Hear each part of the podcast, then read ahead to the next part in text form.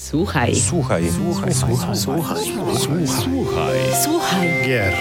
Podcast sławiący kulturę muzyki do gier wideo. Dzień dobry, dobry wieczór. Z wirtualnego studia, jak zawsze, kłania się w pas Mariusz Borkowski oraz Paweł Dębowski. E, witam drogie słuchaczki oraz drogich słuchaczy, a także widzów już w 48 odcinku podcastu Słuchaj Gier, oficjalnego podcastu serwisu gamemusic.pl, który sławi i przybliża kulturę muzyki oraz sound designu w grach wideo. Z tego miejsca jak zawsze zachęcamy Was do słuchania naszych podcastów oraz zapraszamy do subskrybowania kanału na Spotify, Apple Podcast, a także na YouTube. Dziękujemy za Wasze dotychczasowe wsparcie w postaci komentarzy, a także łapek w górę oraz w dół. Nie zapominajcie o dzwoneczku. A w ostatnim podcaście razem z Pawem rozmawialiśmy o muzyce do przygód pewnego okrąglutkiego różowego bohatera, którego niczy, który niczym odkurzacz pochłania swoim żołądkiem dosłownie wszystko. Oczywiście chodzi o Kirby'ego i już teraz zachęcamy Was do odsłuchania tego odcinka. Blisko miesiąc temu, a dokładnie 5-6 marca, miała miejsce w Londynie już czwarta edycja Game Music Festival. Tak się składa, że dzisiaj do naszego wirtualnego studia zawitało dwóch znamienitych gości, którzy wspólnie z nami porozmawiają m.in. o tym wyjątkowym wydarzeniu.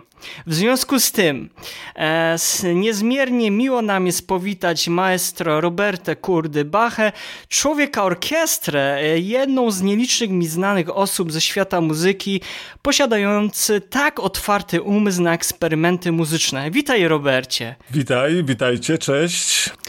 Natomiast po bliskorocznej przerwie e, w naszych skromnych progach pojawia się nikt inny jak Ryszard Hojnowski, aka Grysław, którego niespożyta energia oraz skromność, a także wiedza na temat elektronicznej rozrywki pozytywnie zaraża. Witaj Ryszardzie.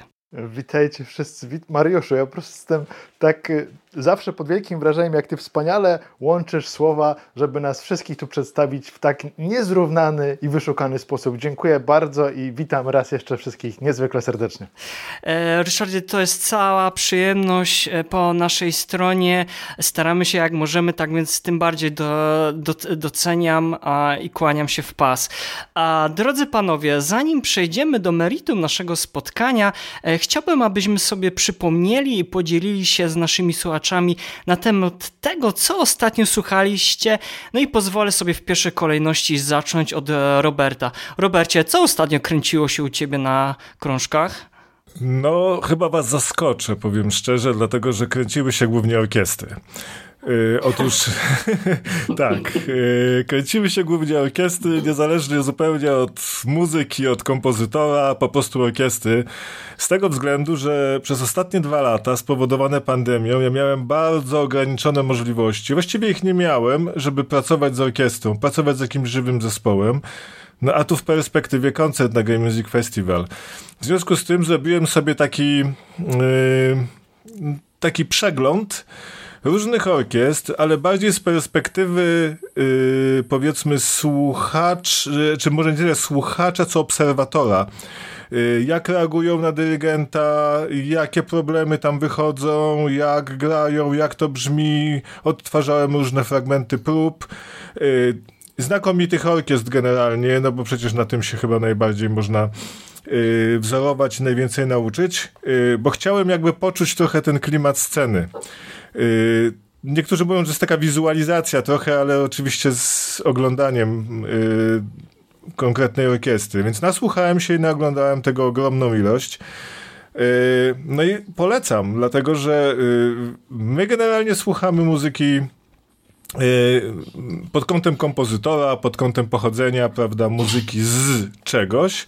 Natomiast samo brzmienie orkiestry, niezależnie od tego, co ta orkiestra gra, no często jest tak znakomite, tak fascynujące, że przestajemy zwracać uwagę na to, y, kto napisał muzykę, a cieszymy się po prostu tymi dźwiękami i one nas często zaskakują i to bardzo pozytywnie. Więc to jest takie moje doświadczenie ostatnich paru miesięcy, trochę z konieczności, a trochę no, z potrzeby po prostu yy, takiej wewnętrznej. A mógłbyś jeszcze zdradzić e, naszym słuchaczom, słuchaczkom oraz widzom, e, co to dokładnie były za orkiestry albo może koncerty? Y, koncertów konkretnych nie pamiętam, ponieważ to było wyszukiwane troszkę na zasadzie takiego badania terenu. Y, co w ogóle jest, prawda, w internecie, ale bardzo polecam Digital Concert Hall y, Berliner Philharmoniker. Tam trzeba zapłacić trochę pieniędzy, żeby mieć dostęp do tego, ale to jest uczta niesamowita, dostęp do materiałów, które są zarówno materiałami takimi, powiedzmy, historycznymi, archiwalnymi, mhm. jak i można obserwować bieżące koncerty, które się dzieją w czasie rzeczywistym i to jest na pewno świetne doświadczenie znakomite doświadczenie. Oczywiście orkiestry londyńskie. Tam jest kilka znakomitych mhm. orkiestr. Y, na pewno radiowe orkiestry y, niemieckie.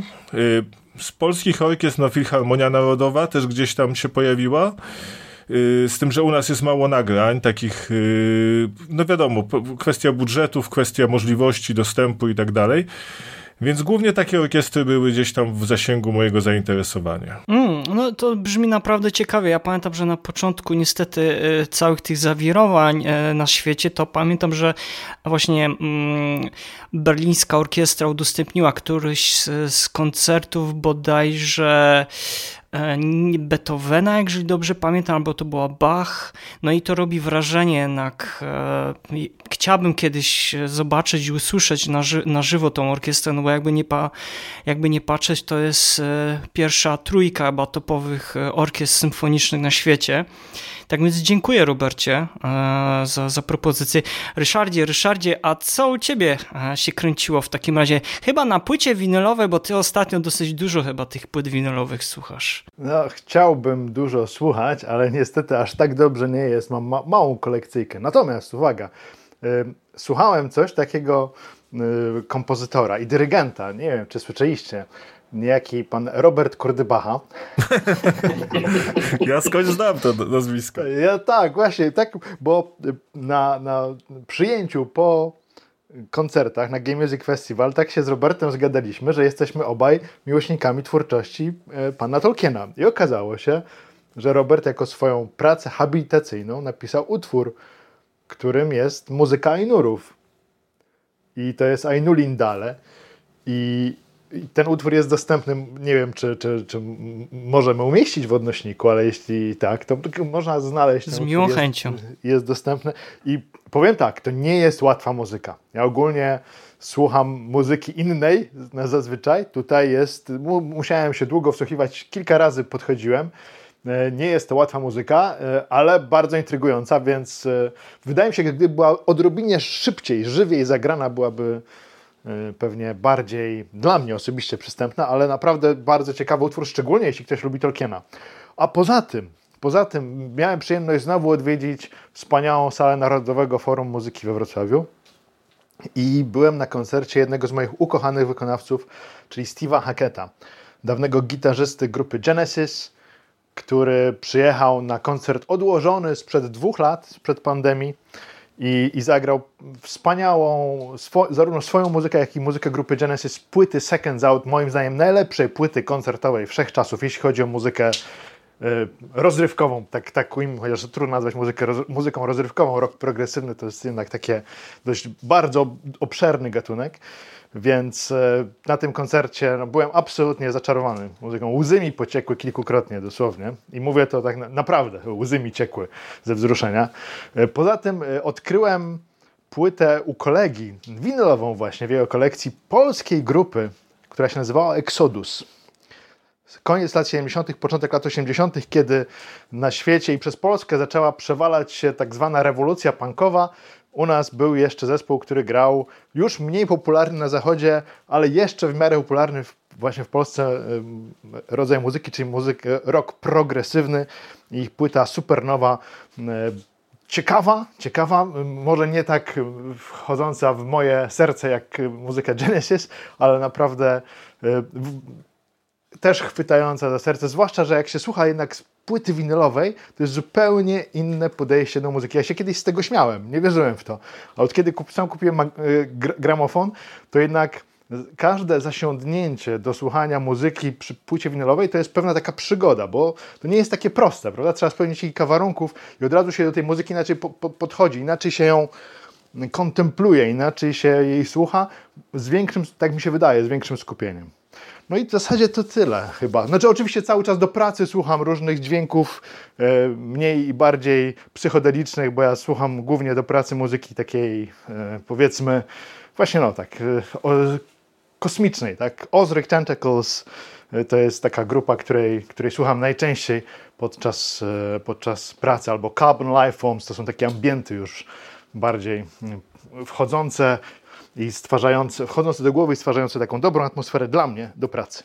E, piękne klasyki i tak zresztą sam zauważyłeś i się też po tym podpisuję, że jednak płyta winylowa daje pewny taki element takich niuansów, które odkrywamy dzięki temu nośnikowi i poświęcamy większą uwagę mm, muzyce. Sądzę, że to jest taki troszeczkę powrót do, no w twoim wypadku to jeszcze do takich e, lat, e, jak będąc nastolatkiem, no to pewno gdzieś tam się zdarzyło tobie niejednokrotnie na szpulach słuchać muzykę i to, to był taki troszeczkę też jeszcze inny odbi odbiór. Proszę pana, na szpulach to ja no. marzyłem. Znaczy, moja siostra miała przez pewien czas magnetofon szpulowy e, i, i na tym magnetofonie szpulowym słuchała pod koniec lat 70. i początku 80. E, Pink Floydów, skądś z radia pewnie nagrywanych. E, natomiast myśmy mieli taki gramofon bardzo prosty, na którym też była kolekcja muzyki, ale no, to, to, były też bardzo ograniczone rzeczy, które można było kupić. Ja pamiętam, jak e, się, jak się stało w kolejkach za, za płytami, gigantycznych, gigantycznych kolejkach, jak została wydana płyta, e, e, pierwsza płyta Republiki. To, to, to, co się działo na mieście, to po prostu był szał. Ludzie się bili o tę płytę. Ona kosztowała wtedy 900 zł albo 700 zł. Bardzo dużo pieniędzy. Robert zapewne pamięta, jak to wtedy wyglądało. No, to, to, był, to był coś niesamowitego, tak? więc e, mam, mam te wspomnienia żywe z, z, gramofonu, czy też z płytami winylowymi związane i teraz powolutku, ja nie chcę wchodzić w jakieś tam gigantyczne kolekcje, chcę sobie takie moje e, najważniejsze płyty e, skompletować, nie wiem, z 50 może i mieć je na winylu. Też czasami trzeba poglądać piękne oprawy graficzne, piękne okładki. Jak sobie popatrzę na okładki płyt grupy Yes. To są dzieła sztuki po prostu. I teraz właśnie poluję na, te, na Tales from Topographic Oceans, czyli opowieści z topograficznych oceanów, dwupłytowy, genialny album. Ale dobra, już, już zagadałem, przepraszam bardzo. nie, no właśnie dobrze czasami. E, Ryszardzie, nie byłbyś sobą, gdyby, gdybyś tu tutaj od siebie nie dodał dygresji, ale w twoim wydaniu ta dygresja jak najbardziej taki pozytywny wydźwięk ma. E, Pawle, Pawle, mój przyjacielu, jak tam? Jakuza była? Wiedziałem, że mnie o to zapytasz. Nie, nie wiem dlaczego. Ale fakt faktem. No, trochę Jakuzy oczywiście posłuchałem, ale to tylko dlatego, że przygotowuję recenzję. To Mariusz o tym wie, przygotowuję po prostu recenzję, więc uh, słuchałem jej... Like, like, a Dragon. Like a Dragon, tak. słuchałem jej, słuchałem jej uh, służbowo. Nie miałem ostatnio czasu na słuchanie jakiejś nowej muzyki. Już widzę, że mam jakiś tydzień, dwa tygodnie Mm, opóźnienia. Już, już mi się zebrały jakieś albumy, które, które chciałbym przesłuchać, niestety. No ale to w związku z, z, z pracą również dla Game Music, bo z tego co pewnie nasi słuchacze i czytelnicy wiedzą, może nie wiedzą, ale przygotowujemy dużo, dużo ciekawych tekstów na stronę, między innymi moją recenzję do muzyki do Triangle Strategy, którą jestem prawie na końcu, y, prawie na końcu gry, już prawie ją przeszedłem. Także już mogę teraz powiedzieć, że to jest tytuł, na który bardzo długo czekałem. To jest pojawia się to porównanie z Tactics Orge z, mm, z grą o Tron. Ja się pod tym podpisuję jak najbardziej. Jeśli chodzi o muzykę, no to tutaj... Jeszcze raz? Z Final Fantasy Tactics też, prawda? Tak, tak, dokładnie. Final Fantasy Tactics, Tactics Orge, no właśnie, takie, takie wczesne, wczesne taktyczne gry z czasów jeszcze play, pierwszego PlayStation w, w, w, połączeniu z, z fabułą ala mm, gra, gra o Tron. O muzyce mm, teraz nic nie powiem. Mogę tylko powiedzieć, że jest naprawdę bardzo dobrze, ale o tym więcej w, w recenzji. Mm. Jeśli chodzi o taką. Staram się mimo wszystko jako, jakąś tę muzy muzykę e, słuchać, żeby nie, nie wylecieć z torów. Dlatego w czasie pracy, nie wiem dlaczego, ale wybrałem sobie, taki, e, wybrałem sobie takie albumy, które jednocześnie będą bardzo spokojne, bardzo symfoniczne, ale z drugiej strony no, będą e, nawiązywały do gier wideo jak najbardziej. I tutaj padły dwa tytuły. Pierwszy to jest Tomb Raider Suit z muzyką w wykonaniu Royal Philharmonic Orchestra. Nadal jestem pod wielkim wrażeniem tego, co tam e, zostało zrobione i przede wszystkim mój, mm, mój yy, mój ulubieniec, czyli melodia e, grana w Wenecji. No i drugi album, czyli Tomb Raider Angel, Angel Darkness. Ja doskonale wiem, że to jest gra, która doprowadziła do zamknięcia core design, doprowadziła niemal do śmierci całej marki, ale nadal będę mówił, że E, to jest najlepszy album, najlepszy soundtrack, jaki e, przytrafił się całej serii. Także z mojej strony mogę te dwa albumy polecić. Jeśli chcecie posłuchać naprawdę fajnej orkiestralnej muzyki e, związanej z gry w, w czasie pracy albo ćwiczeń, albo czegokolwiek. Zachęcamy, zachęcamy. W moim przypadku ja cały czas teraz wracam trochę wstecz i staram się skompletować ścieżki dźwiękowe w formie nośników fizycznych z tych takich gier, które gdzieś tam po części ominąłem i tak w moje ręce trafiła muzyka z Ace Combat 5, e, The Unsung, e, Unsung War, e, Keiji Kabayashi, Tetsuno Kazu Nakanashi, Yunishi Takatseru i Hiroshi Okubo.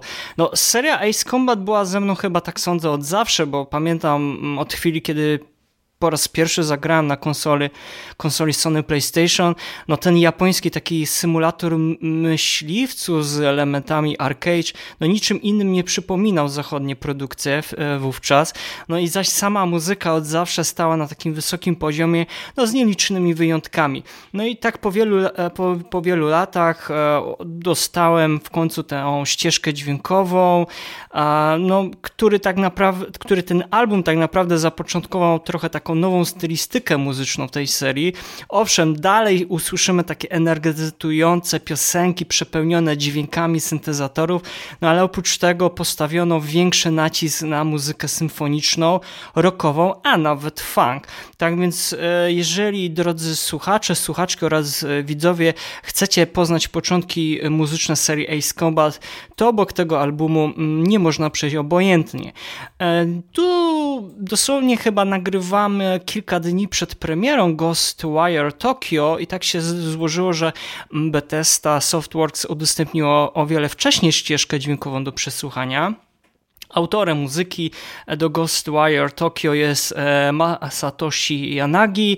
E, wydarzenia w Ghostwire Tokyo zabierają nas e, tak naprawdę do różnych dzielnic stolicy Japonii, gdzie z przyczyn nam wcześniej niewyjaśnionych no, blisko cała populacja miasta znika i zostaje zastąpiona m.in. demonami yokai. No i do okroszenia tych wydarzeń kompozytor zabiera nas za pomocą dźwięków do krainy feudalnej Japonii Japonii, gdzie łączy przeszłość z przyszłością. Niekiedy usłyszymy, tak sądzę, takie tradycyjne instrumenty znane sympatyką dalekiej Azji, wymieszane ze współczesnymi elektronicznymi brzmieniami, które sądzę, że mają na, e, w graczu zrodzić trochę strach przed nieznanym. Zdecydowanie pozycję polecam miłośników e, nowych muzycznych e, doznań. Natomiast spotkaliśmy się, żeby takim mm, poruszyć taki główny temat, e, jaką mm, spełniają lub powinny spełniać rolę koncerty z muzyką do gier w życiu publicznym, ale zanim przejdziemy do meritum, e, chciałbym, żebyśmy porozmawiali sobie o naszych e, takich powiedzmy przemyśleniach i doświadczeniach związanych z ostatnią edycją Game Music Festival w Londynie. Festiwal miał miejsce w, w Royal Festival Hall w Soundback Center e, w dniach od 5 do 6 e, marca. E, wykonano dwa koncerty. Pierwszym koncertem był The Jazz of the Cuphead z muzyką Christophera Madigana w wykonaniu niesamowitej orkiestry Bartosza Pernala i zaprezentowanego przez znanego, można by powiedzieć, osobę, która bardzo promuje też muzykę do gier w świadku YouTube'owym Alexa Mukule. Jeżeli chodzi o drugi koncert, było, to było takie podsumowanie twórczości Gareta Cockera, jeżeli chodzi o obie odsłony Oriego, The Symphony of the Spirits z udziałem orkiestry Philharmonia Orchestra oraz Hertfordshire Chór z solistką i tutaj bardzo wyjątkową solistką, bo Kristen Naigus, która no jest bardzo znana z praktycznie z grania na wielu instru e, instrumentach, w tym ty głównie e, fletów e, nie tylko prostych. No i tutaj maestro Robert Kurdybacha, który był nie tylko dyrygentem, ale też osobą odpowiedzialną za przygotowaną tych pięknych aranżacji i całej orkiestracji. E, z kolei jeżeli chodzi o pre e, prezentera Louis Blaine z BBC e, Radio i też podcastu Son of Gaming.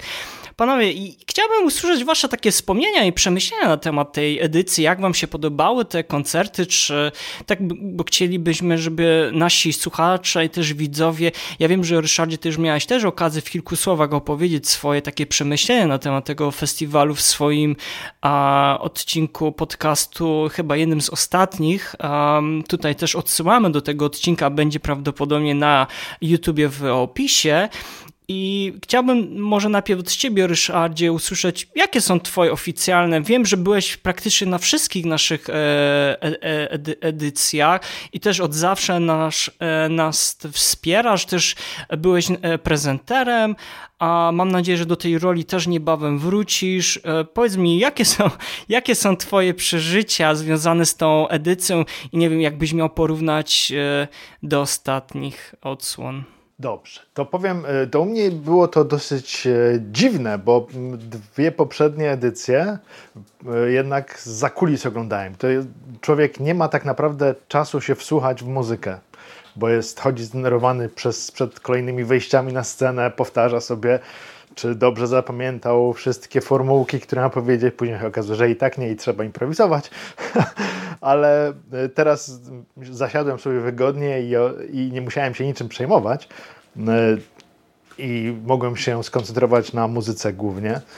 I powiem tak, e, pod względem e, muzycznym fantastyczna impreza, natomiast moim zdaniem, jeśli chodzi o infrastrukturę całości, to lepiej, e, lepiej to chyba jest w Narodowym Forum Muzyki, tak, tak, tak sądzę.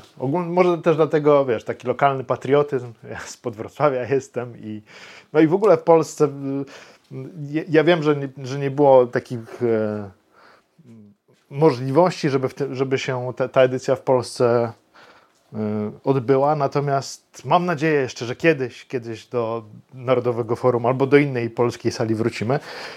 Natomiast tak, jeśli chodzi o, o, muzykę, to mnie całkowicie na kolana rzucił koncert muzyki z Cupheada. Absolutnie. Po prostu zostałem tak y, zdruzgotany w zasadzie. Pozytywnie.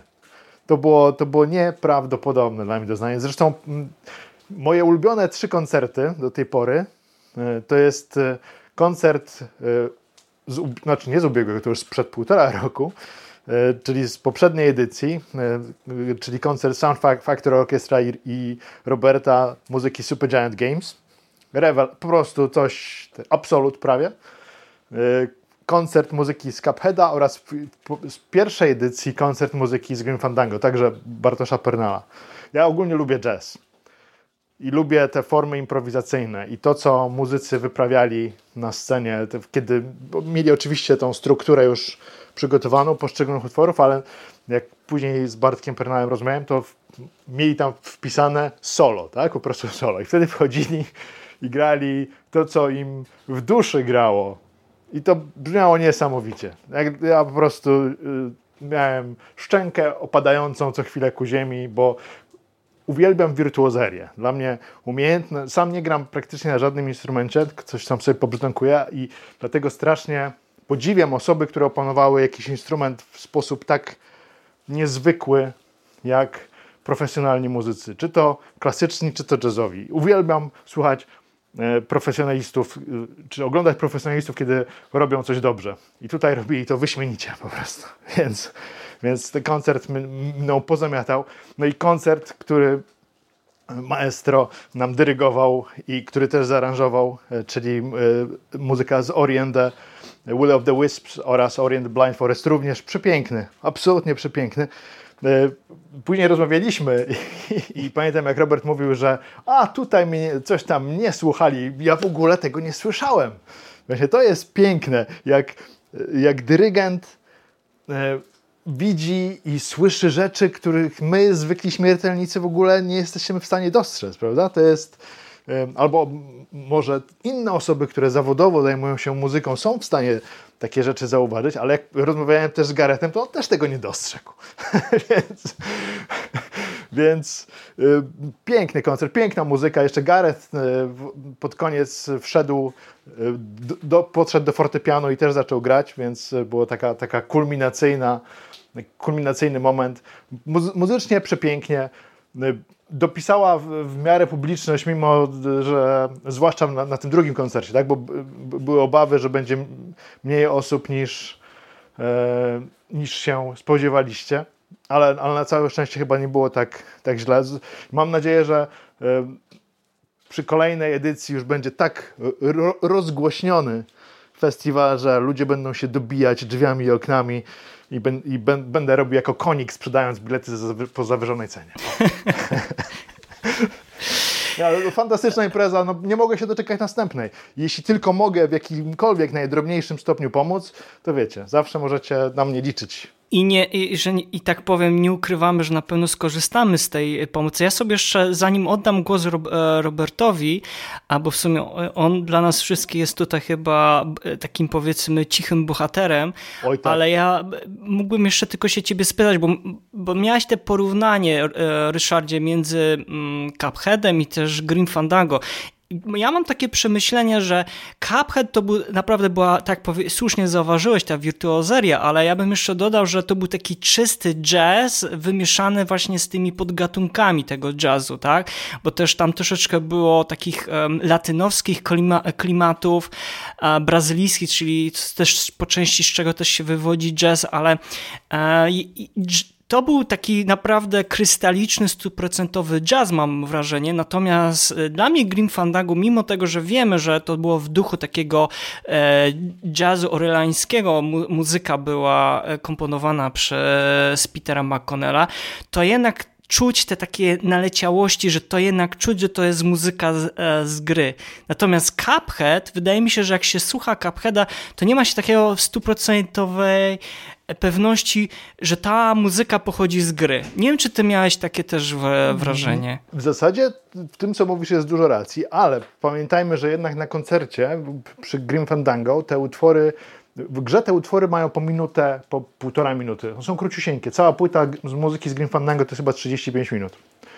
A, a Bartosz je bardzo rozbudował. Wziął tylko linie melodyczne, po czym ponakładał tam, dodał od siebie mnóstwo i dlatego sądzę, że ta y, muzyka, ten koncert z Green Fandango jednak jest y, zdecydowanie, mógłby istnieć poza grą i nikt by się nie zorientował, że to nie jest muzyka z gry. Nie ma tam jakichś y, naleciałości, właśnie takich gamizmów, jak to się mówi. Nie, nie, nie słychać, tak sądzę, nie słychać, że to jest muzyka ilustracyjna do jakiegoś interaktywnego dzieła. Może spokojnie istnieć poza tym, w tej wersji koncertowej. A Cuphead, no tak, Cuphead to, e, to w ogóle już mógłby być ilustracją do, nie tylko do, do gry, ale do filmu, ale tak na, najlepiej to rzeczywiście na sali koncertowej posłuchać sobie, popatrzeć na to, co wyprawiają muzycy, bo to, to jest e, z mojego punktu widzenia, jako takiego, wiesz, osoby, która zawsze marzyła, żeby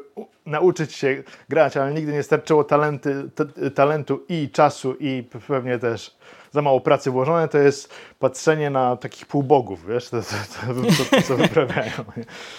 To był czysty żywioł, ja się z tą zgodzę, brakowało tylko takiego miejsca, że jak ktoś by chciał zatańczyć do tej muzyki, to sądzę, że kilka osób z tej okazji skorzystało, naprawdę. E, w, przy, e, w przypadku, jak e, spoglądałem na twarze i na nogi niektórych i kolana niektórych widzów, to, to ciągło. Oni chcieliby wstać i tańczyć do tej muzyki. To, co e, Bartosz razem, razem z muzykami e, zrobił na, e, na scenie, to jest nieprawdopodobne. Tak więc mam nadzieję, że jeszcze będzie kiedyś okazja z, z nimi współpracować przy innych projektach. Może niekoniecznie Neverhood. takich projektach Neverhood. To swoją drogą, ale wiesz co, chodzi mi też po głowie, żeby kiedyś e, przygotować takie aranżacje z jakichś innych gier, które niekoniecznie były napisane e, pod ten e, gatunek muzyczny, tylko tak zaaranżować, że faktycznie z tego byłby jakiś bimbandowy, piękny sos. Dziękuję Ryszardzie za podzielenie się z swoimi przemyśleniami i uwagami, a Ryszardzie, no po ile było? 170-180 muzyków prawie na scenie, z czego chyba chór to było blisko chyba 60 czy 70 osób, a orkiestra chyba składała się ze 100 muzyków. To chyba takie twoje spełnienie marzeń było, można by powiedzieć, że w takiej chyba jednej z najbardziej legendarnych e, sal koncertowych e, na świecie, no i też druga najlepsza orkiestra symfoniczna e, w, w Londynie. To musiało być coś tak przeżycie, nie? Rysza, e, e, Robercie. No niewątpliwie, ja bym nie powiedział, że to jest druga najlepsza, ja bym powiedział, że to jest ta jedna z najlepszych, yy, okay. bo to jest po prostu górna półka, nie ma wyższych półek już yy, wśród orkiestr. ja wam to w ogóle strasznie zazdroszczę, że wy mogliście sobie usiąść na tym pierwszym koncercie i posłuchać Bartka Pernala. Ja się tam szwendałem gdzieś po próbach i byłem tam w tej salce, gdzie oni próbowali wcześniej i potem też przyszedłem przed koncertem yy, posłuchać, bo rzeczywiście grają fenomenalnie. Muzyka też jest fenomenalna, yy, no ale na koncert nie odważyłem się po prostu pójść ze względu na to, że zaraz y, miałem dyrygować i nigdy y, nie, nie praktykowałem czegoś takiego. Nie wiem, jakbym, jakby było z koncentracją, bo to jednak było bardzo duże wyzwanie. Raz, że po tych dwóch latach y, śladowych kontaktów z orkiestrą, a poza tym ten typ pracy, który orkiestra londyńska zaproponowała, jest zupełnie innym trybem pracy, jaki tutaj mamy, z jakim mamy do czynienia na przykład we Wrocławiu. Z sentymentem rzeczywiście wspominam Wrocław, salę NFM-u i te przygotowania, bo rzeczywiście myśmy tutaj mieli czas i przestrzeń, natomiast tamtego czasu nie było. Przestrzeń fantastyczna, choć ma pewne swoje, jak to każda sala koncertowa, pewne swoje niuanse. Y, bardzo się tego obawiałem, y, ponieważ stojąc tam w środku, akustyka jest zupełnie inna niż tam u was na widowni. Y, I czasami jest taki kocioł po prostu, że się przestaje słyszeć pewne detale, jest za dużo na przykład odbić, czy jakieś, jakieś dźwięki krążą. Na szczęście tego tak nie było, ale mieliśmy takie pewne problemy komunikacyjne na krańcach y, sceny, gdzie trzeba było rzeczywiście bardzo uważnie y, to poprowadzić podczas koncertu, ponieważ mieliśmy tylko jedną próbę y, i to ta próba pozwalała właściwie na przegranie całości i zwrócenie uwagi na pewne ważne y, elementy y, y, partytury. W związku z tym nie mogliśmy nic tak poćwiczyć w sensie komunikacyjnym, prawda? Przetestować różne rozwiązania, co jest możliwe tutaj w naszych lokalnych warunkach we Wrocławiu. Yy, więc to była dla mnie yy, szalona kompletnie przygoda. Ja nawet powiedziałem, yy, jak tam rozmawiałem z muzykami z orkiestry, że jesteście szaloną orkiestrą, że w ogóle przychodzicie, pierwszy raz widzicie rano nuty i potem wychodzicie na ten koncert i rzeczywiście to wszystko brzmi, to wszystko funkcjonuje, więc no, przeżycie niesamowite. Cóż jeszcze? No, no właściwie cała ta przygoda z festiwalem dla mnie zawsze zaczyna się w momencie, kiedy y, ja dostaję pierwszy sygnał, co będę opracowywał. Y, wtedy rzucam się na wszystko, co jest na ten temat. Y, soundtracki, jakieś materiały wideo, jakieś nuty, które gdzieś tam się pojawiają i zaczynam już wtedy myśleć, yy, właściwie wyobrażać sobie koncert i myśleć pod kątem, jak to wszystko ze sobą połączyć, żeby, żeby po pierwsze słuchacz był usatysfakcjonowany, po drugie żebyście wy byli usatysfakcjonowani, bo jednak mm, proponujemy tu pewien model jakościowy, prawda? Nazywamy to symfonią nieprzypadkowo. Po trzecie, żeby kompozytor był usatysfakcjonowany, żeby poznał, że to jego muzyka, no bo to, to też o to chodzi, prawda? Żeby, żeby to była jego muzyka, żeby to były jego brzmienia, dźwięki, ale już ujęte w jakby innej formule. I wreszcie czwarta, chyba najważniejsza rzecz, żeby stworzyć, ja bym to powiedział tak kolokwialnie nową grę. Czyli to, mhm. co my robimy na scenie, prawda, tego festiwalu, to jest stworzenie jakby nowego pewnego scenariusza, now, nowych przeżyć, znacznie głębszych, nie posiadając nic w tle, żadnego ekranu, żadnych dźwięków elektronicznych, yy, żadnych nawet momentów przestojów, żeby, że słuchacz może odetchnąć. Tworzymy po prostu pewien scenariusz, pewną fabułę, która opiera się na wydarzeniach z gry, ale tworzy jakąś alternatywną rzeczywistość. Yy, to jest bardzo trudne, ponieważ yy, jest bardzo łatwo zrobić soundtrack, taki soundtrack bis prawda? Yy, I wtedy zaczyna się porównywanie z soundtrackiem, a tu brakuje tego, tu brakuje tamtego. No i tu jest zadanie, żeby tego uniknąć, żeby jednak słuchacz od pierwszej do ostatniej minuty yy, wszedł w ten świat równoległy i, i zatopił się w nim, więc więc ja mogę tak powiedzieć ze swojej perspektywy o tym, jakie uczucia towarzyszyły mi na festiwalu, który dla mnie, dla mnie trwał, nie wiem, od września ubiegłego roku on już się wtedy zaczął i skończył się koncertem finałowym, którym miałem przyjemność zadyrygować. Ja mam, ja mam takie wrażenie, że misja została wykonana i tu jest taka dosyć ciekawa też historia. Postaram się bardzo mm, skrótowo opowiedzieć, bo rzadko się zdarza, że kompozytor zna tak bardzo dobrze muzykę, a zarówno grę i też zna e, po części oczekiwania graczy. Ja wiem, że ty miałeś tutaj wolną rękę, bo to jest bardzo ważne, żeby osoba, która przygotowuje e, całą orkiestrację, te aranżacje pod koncert, żeby miała też e, wolną rękę na zasadzie, żeby mogła też swoją tą wizję e, pokazać, z całym oczywiście szacunkiem do źródła. I wiem, że ty współpracowałeś z Garetem bezpośrednio a przy pisaniu tych, e, tych aranżacji, całej tej orkiestracji i wiem, że on też bardzo dał ci duże, e, duże zaufanie w tym, co, co napisałeś. Zresztą to było później e, słychać, że to jest twoja, to jest faktycznie twoje dzieło, ale z całym jakby szacunkiem do oryginalnego źródła Gareta, tak? Że gdzieś ten duch tych obu odsłon Orego został mm, zachowany i to też jakby było widać na twarzach skupienia osób, które były e, na, na, tym, e, na, na, tym koncercie. I trzeba to, powiem Ci szczerze Robercie, ja już od ponad 15 lat jeżdżę na koncerty muzyki do gier e, wideo, jeszcze zanim zaczęliśmy tutaj przez Fundację Game Music organizować jakiekolwiek koncerty i festiwale, to ja już od dłuższego czasu rzadko mi się zdarza taki element tak zwanej gęsiej skórki, tak? Albo że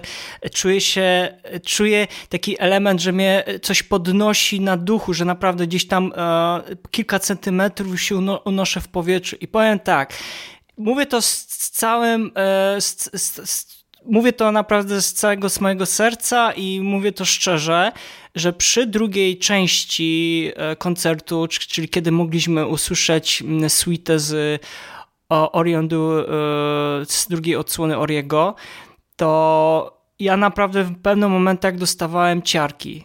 Dostawałem ciarki, to co po prostu wiesz, zrobiłeś z tą aranżacją, z muzyką do Oriego i to co chór, chór E, jaką tam spełniał bardzo ważną rolę i Christi, Christine e, Najgus e, z, z pięknymi, indywidualnymi jakby tutaj powiedzmy partiami, to była czysta magia, Robercie. Naprawdę czysta magia i ja jestem ciekaw też, jak ci się z Kristen właśnie e, współpracowało, bo mieliście, na, tak jak sam za, słusznie zauważyłeś, mieliście dosłownie kilka godzin, jedną dużą próbę, żeby przećwiczyć te partie, ale było widać, że to jest osoba no, na właściwym miejscu profesjonalna jakoś chyba taka synergia chyba szybko wam przyszła. Nie wiem, Jakie ty miałeś odczucia?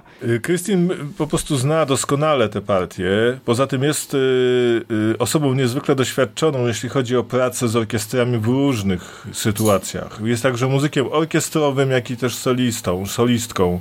W związku z tym tutaj jej doświadczenie było szalenie istotne. Druga rzecz to ja zawsze mam oko na solistów. Szczególnie w takich sytuacjach, kiedy rzeczywiście nie mamy czasu popracować, więc starałem się za każdorazowo sygnalizować jej, kiedy ma wejść, y, żeby nie było tutaj żadnych sytuacji wątpliwych. Więc y, właściwie ja nie odczułem żadnego dyskomfortu i myślę, że Krystyn też nie odczuła żadnego dyskomfortu podczas tych. Y, znaczy, na próbie to myśmy wszyscy odczuwali dyskomfort, no bo jednak to się rodziło. Y, I zawsze jest to takie napięcie, co będzie na końcu. Kiedy nie pracuje się na co dzień w takim trybie, to, to na pewno było no, potworne napięcie. Niemniej na koncercie już wszystko rzeczywiście zaiskrzyło, zadziałało i, i, i, i bardzo fajnie się współpracowało. Więc to jest taka też specyficzna dziedzina dyrygentury, że, że solistę czasami trzeba poprowadzić. Y, tutaj Krystyn znała te wszystkie dźwięki w tle, więc y, tam jej dopisałem jedną czy dwie takie drobne solówki, bo sobie nie odmówiłem, że jeżeli przywozi taki słowacki ludowy instrument, który się nazywa fujara, jeżeli przywodzi to ze sobą i nagle się okazuje, że są, w soundtracku, czy może w tych fragmentach, które wykorzystaliśmy w symfonii są raptem dwa, dwa, dwie krótkie nuty. No to ja stwierdziłem, no tak nie można tak, no bo ludzie zobaczą, że ona wyciąga ten instrument, dmucha dwa razy i koniec no to ja bym się sam źle z tym czuł. Więc napisałem jej taką krótką solówkę właśnie na ten instrument. Napisałem jeszcze drugą, ale okazało się, że troszkę ten instrument y, ma ograniczone pewne możliwości, więc zrezygnowaliśmy z tej drugiej. Yy, ja w ogóle się rozminąłem z tą fujarą, bo ja byłem na Słowacji, widziałem ją w sklepie z, z, artykułami sanitarnymi, żeby było śmieszniej. Nawet zrobiłem zdjęcie tego sklepu. Nie, nie wiem, co ona tam robiła. Czy to jest tak popularne w Słowacji, że nawet sprzedają ją w spożywczakach, czy w takich yy, z AGD, nie mam pojęcia. Niemniej stała sobie wśród rur i tam jakichś urządzeń. Yy, Y, ale nie, nie wiedziałem, że to będzie potrzebne. Dopiero jak wróciłem do Polski, no nagle się okazało się, że y, y, orkiestruję tę muzykę i tu będzie taki instrument. No i sobie plułem w brodę, że kurczę, mogłem może nawet kupić i sobie w domu wypróbować. Natomiast co mówiłeś o dreszczach, wiesz, no ja się ogromnie cieszę, że, że takie, takie odczucia tobie towarzyszyły, bo to jest właściwie cel naszego istnienia na scenie jakby zwał te dreszcze, czy to jest jakieś zatopienie się w muzyce, czy jakiś, nie wiem, y, z, y, wyjście z czasu i przestrzeni do innego wymiaru, czy to są właśnie dreszcze, no to jest właśnie ten główny cel naszej bytności na scenie i grania muzyki, niezależnie czy my gramy kwartet smyczkowy, czy gramy muzykę z gier, czy gramy cokolwiek innego. I, I, cieszę się ogromnie, że, że na pewno jedna osoba te dreszcze miała, bo, bo, bo, bo zdradziłeś to. To już był chyba sens. Więcej, chyba więcej. No to jak więcej, to, to był duży sens robienia tego koncertu. To naprawdę to jest, to jest najważniejsze w tym wszystkim. Pawle, to powiedz mi, bo ty też miałeś okazję być e, w Londynie. Jakie są twoje e, przeżycia związane z tymi oba koncertami, z samym festiwalem? No moje przeżycia jeszcze przed e, festiwalem były takie, że czułem bardzo duży stres z racji tego, że e, no, po pierwsze po raz pierwszy leciałem samolotem, a po drugie po raz pierwszy byłem w Londynie, więc to już było takie dla mnie stresujące no to hatrika zaliczyłeś. tak, dokładnie.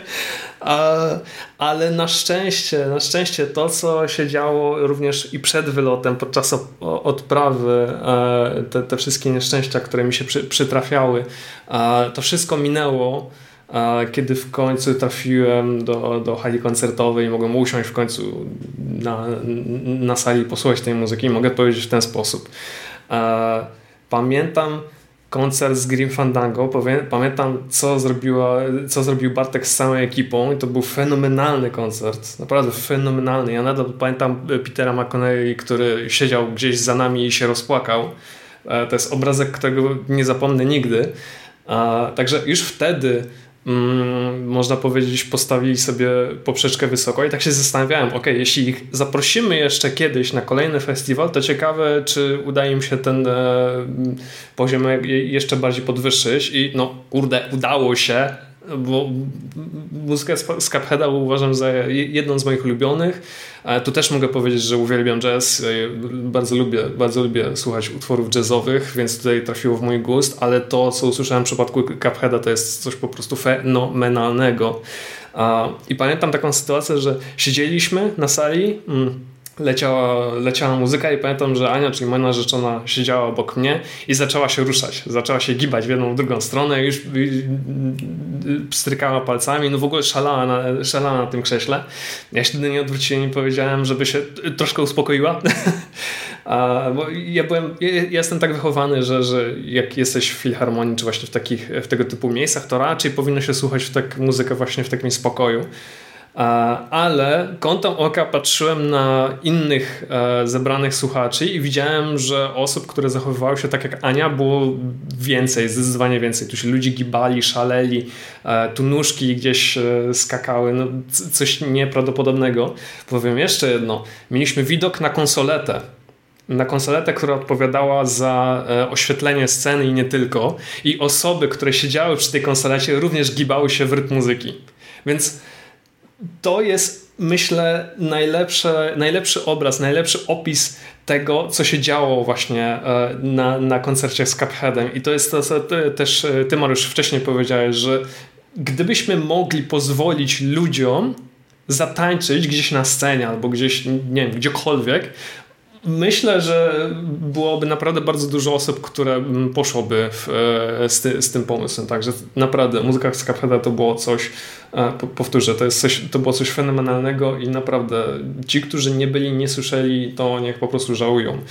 Um, natomiast jeśli z, z, na drugim biegunie jest muzyka z Ori and the Blind Forest i tutaj akurat widziałem, że ludzie słuchali tej muzyki w skupieniu żadnego szaleństwa, żadnego wariactwa, nic. Po prostu ludzie słuchali, jakby byli zahipnotyzowani. Tu Mariusz mówił o tym, e, mówił o tych e, ciarkach, o tej gęsiej, gęsiej skórce. Ja też ją poczułem, ale nie w momencie, kiedy słuchałem, e, może, może jednak, gdzieś poczułem, kiedy posłuchałem muzyki z drugiej Osonoriego, ale u mnie to się uruchomiło w momencie, kiedy przez, y, usłyszałem Light of Nibel z pierwszej części. Wtedy coś, coś, coś mnie rzeczywiście tknęło. Naprawdę fantastyczna robota, Robercie. E, naprawdę świetne wykonanie. E, I to tu też jedna taka, jednak taka historyjka, że też e, pamiętam, że Ania mnie trąciła łokciem i powiedziała, ta dziewczyna, co gra na tych instrumentach, to jest niesamowita, ja jej zazdroszczę. Także no, ja, mogłem, ja mogłem jedynie przytaknąć i powiedzieć, no masz rację. Naprawdę, fantastyczna robota zrobiła. E, w ogóle cała, cała orkiestra e, była świetna, Ca, cały koncert po prostu myślę właśnie się, właśnie się udał. Natomiast gdybym miał ocenić e, jeszcze samą miejscówkę, bo tutaj tu Mariusz, e, Mariusz czy Resza też e, o, o tym wcześniej powiedzieli. Mm. Ujmę tak. Pamiętam, Mariusz, że po pierwszym koncercie poszliśmy do garderoby i ci powiedziałem, jak. E, I, i, po, pogadaliśmy chwilę właśnie o koncercie z Cupheada, czy nam się podobało, czy nam się nie podobało. I w którymś momencie właśnie wypaliłeś coś takiego, że e, czy, czy słyszę, że, że akustyka jest inna, tak, w porównaniu z Narodowym Forum Muzyki. Wiesz co, powiem to tak. Gdybym. Ja, ja, ja powtórzę to, co tobie powiedziałem. Gdybyś mi tego nie powiedział, gdybyś mnie nie zagaił, to ja bym tego nie usłyszał. Ja to mówię najprawdopodobniej najbardziej serio. Ja tam siedziałem na tej sali w osłupieniu, słuchałem tej muzyki, bo ona mi się bardzo podobała i się skupiłem po prostu na samej muzyce, a nie na tym, czy akustyka mi pasuje, czy nie. Fakt faktem, że w przypadku e, w, w trakcie koncertu Oriego zdarzały się takie sy sytuacje, kiedy niektóre instrumenty słyszałem rzeczywiście głośniej takie, takie instrumenty, które powinny gdzieś e, grać w tle, ale mimo wszystko gdzieś, gdzieś słyszałem, że były, były one zdecydowanie głośniejsze, ale to naprawdę musiałem się naprawdę mocno skupić, żeby takie rzeczy, rzeczy wyłapać. No, niemniej jednak e, udało się, wyłapa, wyłapałem te rzeczy. I chyba jednak mimo wszystko e, prawdą jest to, co ty, ty też, Mariusz, e, powiedziałeś w rozmowie ze mną, że to Narodowe Forum Muzyki trochę nas... E, Rozpieszcza. Takie ładne słowo użyłeś. Rozpieszcza, dokładnie, tak, tak. Dokładnie, że nas bardzo rozpieszczyło. To, to jest akurat prawda. Nie wiem, może to jest właśnie też kwestia tego przyzwyczajenia, bo tych, tych festiwali w Narodowym Forum no, mieliśmy kilka mimo wszystko.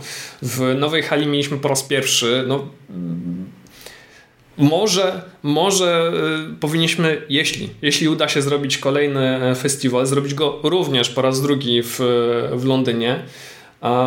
Albo po prostu dalej szukać czegoś nowego. Przecież Londyn nie jest jedyny. Możemy, jest, jest tyle sal koncertowych w Europie, możemy eksperymentować, sprawdzać. Może nam coś kiedyś lepszego siądzie. Um, ale to jest takie moje, moje zdanie. No ja tylko dodam, że no nie jest łatwo, tak jak mówisz, znalezienie takiej sali koncertowej, a jeszcze za tym miałaby pójść e, orkiestra, orkiestra symfoniczna, ale sądzę, że to jest rozmowa na inny podcast z udziałem na pewno Roberta. Panowie, wiemy, wiemy tak naprawdę już dużo o, o, koncertach, nie tylko z muzyki do gier, ale tutaj głównie rozmawiamy e, w trakcie naszych podcastów przecież o muzyce do, e, do gier wideo. Tak więc takie pytanie do Was i pozwolę sobie też od Ryszarda e, znowu zacząć. Ryszardzie, jaką spełniają lub powinny spełniać rolę koncerty z muzyki do gier wideo właśnie w życiu publicznym, w Twojej opinii? No to jest bardzo ciekawe pytanie, e, bo ogólnie mam wrażenie takie, że przez, szczególnie przez ostatnie dwa lata bardzo się chyba odzwyczai, odzwyczailiśmy niestety od takich wspólnych wyjść i uczestniczeniu wspólnym w jakichś imprezach, czy to koncertach, czy, ale nie tylko. Ale, e, mi bardzo tego brakuje. Mi bardzo brakuje muzyki na żywo i w, ogólnie e, nie tylko muzyki, ale, ale wyjść jakich, jakichkolwiek. Całe szczęście, miejmy nadzieję, że sytuacja zła się kończy. Obecnie trwająca zła sytuacja na za naszą wschodnią granicą też miejmy nadzieję jak najszybciej się wyprostuje i wszystko powoli będzie wracać do normalności. Natomiast jak, jaką rolę spełniają koncerty? Wiesz, to jest o tyle trudne pytanie, że wydaje mi się, że są zwolennicy dwóch szkół, falenickiej i otwockiej, jak to się mówiło. I są takie osoby, i wydaje mi się, że takich osób jest jednak większość, które chcą na koncercie posłuchać muzyki, ale też pooglądać yy, obraz. I w grudniu byłem na koncercie muzyki z Final Fantasy VII Remake w Barcelonie. I tam była ta muzyka dokładnie pod, pod obrazy z gier, z gry, z, z Final Fantasy VII. I powiem, że ja zazwyczaj jednak oglądałem muzykę, czy słuchałem muzyki z gier jednak na koncertach y, bezobrazowych. A tutaj ten obraz był, on mi nie przeszkadzał, tylko z drugiej strony on bardzo odciągał uwagę od tego, co się działo na scenie, bo w zasadzie cała orkiestra była mm, no, skąpana w cieniu i nie było za bardzo widać y, muzyków, co mnie osobiście przeszkadzało, ale sądzę, że są osoby, dla których jednak obraz z gry, taki pokazujący akcję, z którą dana melodia jest związana, też się liczy. I trudno mi tak naprawdę powiedzieć, co wolę. Znaczy, po tych dwóch koncertach, które były teraz, wolę chyba bez obrazu. Zwłaszcza, że to jednak jest y, nieprawdopodobnie trudne wyzwanie też pod względem logistycznym, prawda? Nie chodzi już nawet o sprawy tam prawne, licencje i tak dalej, ale takie zgranie obrazu z dźwiękiem, żeby idealnie pasował i te wszystkie wejścia, te bity dobrać, żeby przełączały się, e, żeby muzyka była dopasowana do obrazu, to jest sądzę, że wymaga wielu prób, wielu ćwiczeń i nie wiem, czy, skóra, czy skórka jest warta wyprawki. No my coś wiemy o tym e, z Robertem, szczególnie po koncercie w Szanghaju, ale Robert ma jeszcze większe doświadczenie. Robercie, zanim oddam Ci jeszcze głos, ja bym chciał pociągnąć ten temat na chwilę jeszcze z, Ryszardziem, z Ryszardem. Ja się z tobą też to trzeba pamiętać o tym, że te koncerty bez tego obrazu też dają, oddają trochę taki powiedzmy mm, szacunek które, mu, mu, muzyką, a jak jeszcze ktoś jest pierwszy raz w sali e, koncertowej to i pierwszy raz w ogóle jest na, na takim e, koncercie, że może usłyszeć, zobaczyć na żywo muzyków, to jest naprawdę mm, piękne doświadczenie patrząc jak, jak te osoby, które czasami połowę swojego życia poświęciła, jak nie więcej, na to, żeby nauczyć się gry na tym instrumencie i można e, zobaczyć, e, jak kawałek. E, nie chcę użyć słowa drewna, ale kawałek, po prostu jakiś instrument wydaje z siebie dźwięk za pomocą tej osoby, jest takim przekaźnikiem, a ta osoba, która gra na tym instrumencie, to też wszystkie swoje emocje przekazuje przez to. Ale ja bym chciał mm, się zapytać, Ryszardzie, czy, czy sądzisz w Twojej perspektywy, i też te pytanie na pewno pa, padnie e, do Roberta i też do Pawła, czy Twoim zdaniem muzyka do gier, właśnie w takiej formie, jaką czy to w Barcelonie, czy to właśnie w Londynie i we Wrocławiu, jak organi organizowaliśmy festiwal, czy spełnia też taką trochę rolę edukacyjną dla takiego młodego człowieka, że powi powinna właśnie chyba. O jak spełniać? najbardziej, o jak najbardziej. Wiesz, moim zdaniem E, w ogóle mamy w szkołach przedmiot taki jak muzyka. Mamy? I... Naprawdę? Po, no tak, mamy, mamy. Wybacz, Ryszardzie, ale my się zawsze z, z Robertem śmiejemy. Po, no i właśnie tak... on, powinien, być, no. on po, powinien polegać między innymi na tym, tak? że nauczyć kultury słuchania muzyki. I to jest część naszego dziedzictwa. To jest część naszego dziedzictwa, muzyka, e, która przez, powstawała przez wieki. Powinniśmy się powinniśmy ją poznać, niekoniecznie pokochać, ale powinniśmy wiedzieć, to jest tak jak, wiesz, jak uczysz się czegoś na temat swojej rodziny, poznajesz historię swojej rodziny. Muzyka, sztuka ogólnie, którą, która została przez naszych przodków stworzona, też jest częścią naszego dziedzictwa i powinniśmy chociaż mieć szczątkowe pojęcie o tym. I, tak, i moim zdaniem na, na, na lekcjach muzyki koniecznie powinny być wyjścia na przykład do, e, do sal koncertowych. Tak? I, i żeby, y, taka, żeby taki młody człowiek mógł posłuchać muzyki granej na żywo, bo obecnie ja mam takie wrażenie, że, że ludzie nie, nawet przestali, y, tak, jest świat tak e, przesiąknięty technologią, że ludzie nie zdają sobie sprawy z tego, że na instrumentach grają inni ludzie czasami.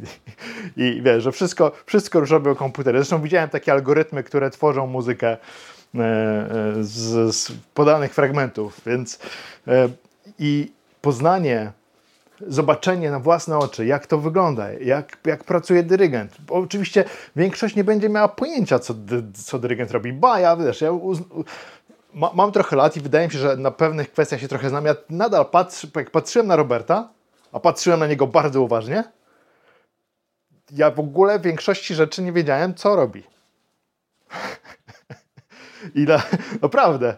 E, I, I, to jest, i to, wiesz, i tym bardziej to jest magia. To jest magia, bo kilkoma gestami, pewnie nawet nie, dla, dla takich lajkoników, dla takich laików jak ja, niezauważ, niezauważalnymi wręcz gestami, drobnymi takimi, nie wiem, muśnięciami dłoni tworzył muzykę. Tak? On, on był tym wielkim dyrygentem, który panował nad dziesiątkami osób, które e, zginały się do jego woli, do woli jego palców i ca, nie tylko palców, rąk, całej postaci, prawda? I on nadawał, kształtował z tego zupełnie nowy byt. I to jest niezwykłe. I to jest niezwykłe i ja chciałbym kiedyś zrozumieć dokładnie na czym to polega. jednak to jest jednak obserwowanie e, tak e, mm, z punktu widzenia takiej osoby, która wie, że coś się dzieje, widzi efekt, ale nie do końca wie jak. To i, i, I to jest, to jest coś, co moim zdaniem każdy powinien doświadczyć w swoim życiu. Pójść do, do sali koncertowej, zobaczyć orkiestrę, zobaczyć próbę nawet, zobaczyć ten moment, kiedy wszyscy stroją instrumenty, popatrzeć na, na wykonaniu, patrzeć na te emocje. To jest niezwykle ważne, więc e, takie koncerty. Moje zdanie jest takie, że to powinna być obowiązkowa pozycja, po prostu. W wychowaniu każdego młodego człowieka. Trudna e, do zrealizowania, ale, ale tak powinno być. W idealnym świecie oczywiście. Tak, tak. Multi-universe. A czy ja się pod tym też podpisuję. Robercie, jaką spełniają lub powinny spełniać rolę koncerty z muzyką do gier e, w życiu publicznym e, w two, twoim zdaniem? No ja przede wszystkim, Ryszard, zachęcę ciebie i w ogóle was do tego, żeby korzystając z tej możliwości w NFM-ie, yy, a jest czasami taka możliwość, yy, zakupić sobie miejsca, które są za orkiestrą to, mhm. to jest możliwe. Zobaczyć na pracę dyrygenta, popatrzeć na pracę dyrygenta, bo tak to ja się tak do was plecami y, odwracam. Trochę nieładnie, ale nie mam wyboru. I praktycznie moja twarz, moje gesty są głównie skierowane do orkiestry i wiele wyjaśni, myślę, jak się spojrzy na dyrygenta z przodu. Myśmy kiedyś taki warsztat robili orkiestra jako model doskonałego przedsiębiorstwa, gdzie zapraszaliśmy przedsiębiorców, którzy siadali gdzieś właśnie wśród muzyków, patrzyli na dyrygenta, mieli szansę zadyrygować Potwierdzam, to jest niezwykłe doświadczenie, niezwykłe przeżycie, więc jak kiedyś będzie okazja, to was wszystkich zaproszę, posadzę w orkiestrze i będziecie mogli wziąć batutę, Super. zadyrygować. Pomyślimy o tym. Pomyślimy o, o tym. Fantastycznie. Y, co do y, roli, y, ja dostrzegam taką ważną rolę, tutaj Ryszard mówił o tej roli edukacyjnej i właśnie o szkołach, o muzyce i, i właśnie ten festiwal mi uświadomił, że w tych, w tych szkołach i w tym nauczaniu muzyki wszystko się robi na odwrót. Bo tam jest generalnie od wielkiego, od wysokiego C się zaczyna. A jakby to wyglądało, gdyby taką młodzież zabrać na koncert muzyki z gier czy muzyki z gry, którą o, oni grają. No I oni nagle przechodzą do innej przestrzeni, słyszą tą muzykę, wyobrażają sobie tę grę, a, ale widzą zupełnie inne otoczenie, widzą orkiestrę, widzą coś, co się dzieje na scenie. Też tam się ktoś rusza, prawda? Są jakieś, jakaś interakcja między ruchem a dźwiękami. To jest, to, I to jest prawdopodobnie coś dla nich fascynującego.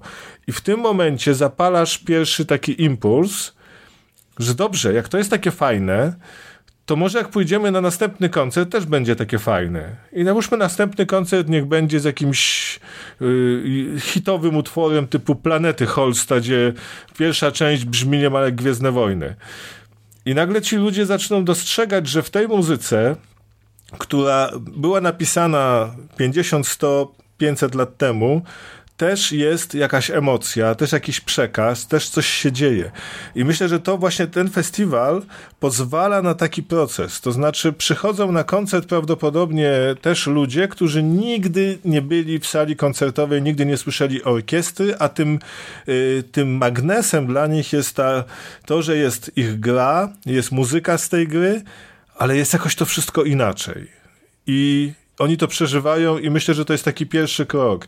Więc to edukacyjnie jest y, no, odkrycie, wielkie odkrycie dla mnie, że, że tą drogą w ten szczególny sposób, bo muzyka filmowa niekoniecznie. Niekoniecznie, bo to już jest inna zupełnie taka kategoria, trochę wyświechtana już jest ta muzyka. I rzeczywiście ludzie przychodzą na koncert muzyki filmowej dla muzyki filmowej, nie oczekują tam żadnego filmu yy, i wychodzą jak z koncertu muzyki filmowej kropka.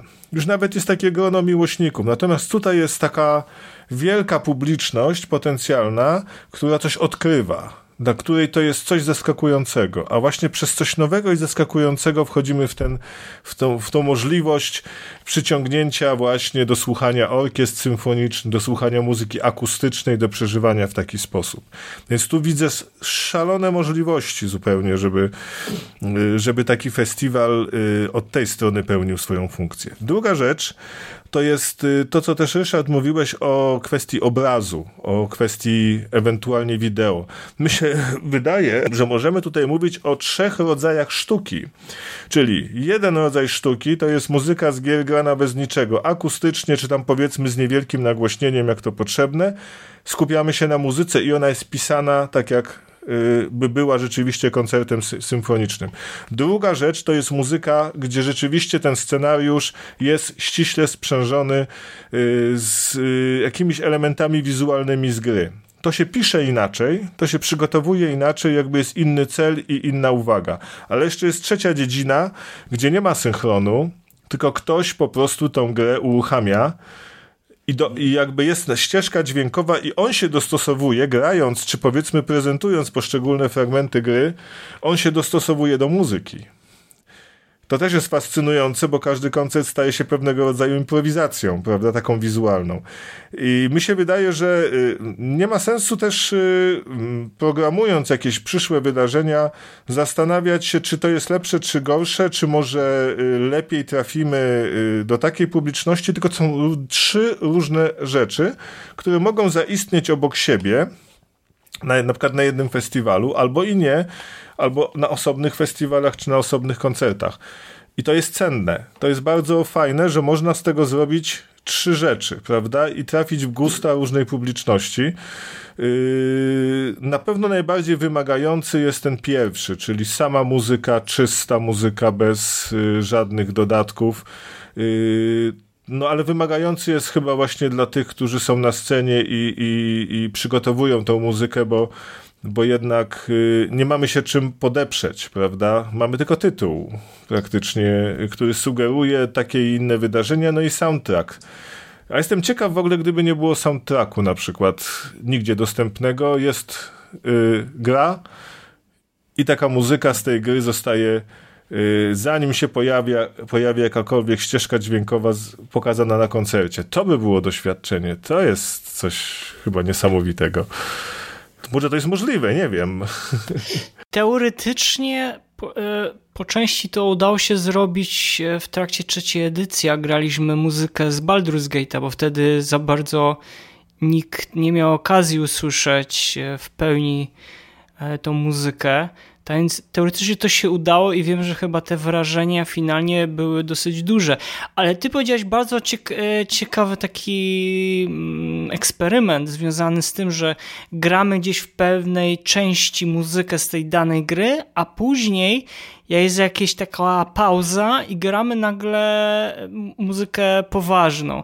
I wiem, że niejednokrotnie, jestem na 100% pewien, już próbowano coś takiego zrobić chyba z 10 lat temu e, podczas trasy koncertowej Distant Worlds Music from Final Fantasy Arnie Roth e, po zagraniu chyba dwóch czy trzech e, utworów, dyrygent, zagrał muzykę, już teraz nie jestem w stanie przytoczyć jaki to był kompozytor muzyki klasycznej, ale zagrał utwór, który, który jak się skończył, otrzymał mnóstwo owacji i Arnie właśnie zdradził, że słuchajcie, to nie była muzyka z Final Fantasy, tylko to była muzyka tego i tego kompozytora.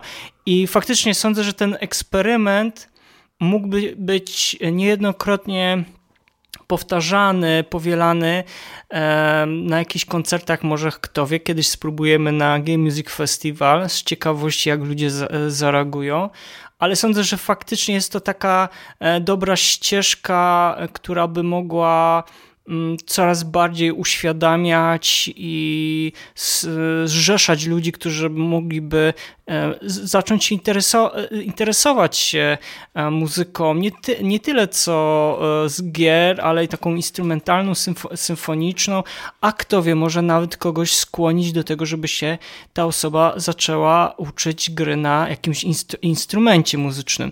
Pawle, Pytanie, jaką spełniają lub powinny spełniać rolę koncerty z muzyki do gier, e, gier w życiu publicznym, w twoim, twoim zdaniem? Znaczy, wiesz, mówiliśmy kiedyś o tym, jak wygląda edukacja muzyczna w Polsce i wspominałem o tym, że moje nauczycielki od e, muzyki robiły wszystko, aby zohydzić mi muzykę tak generalnie w ogóle. Więc to, że dzisiaj e, słucham dużo muzyki, piszę, piszę o niej dla game music nie tylko, to jest jakiś, nie cud, ja bym to po prostu nazwał.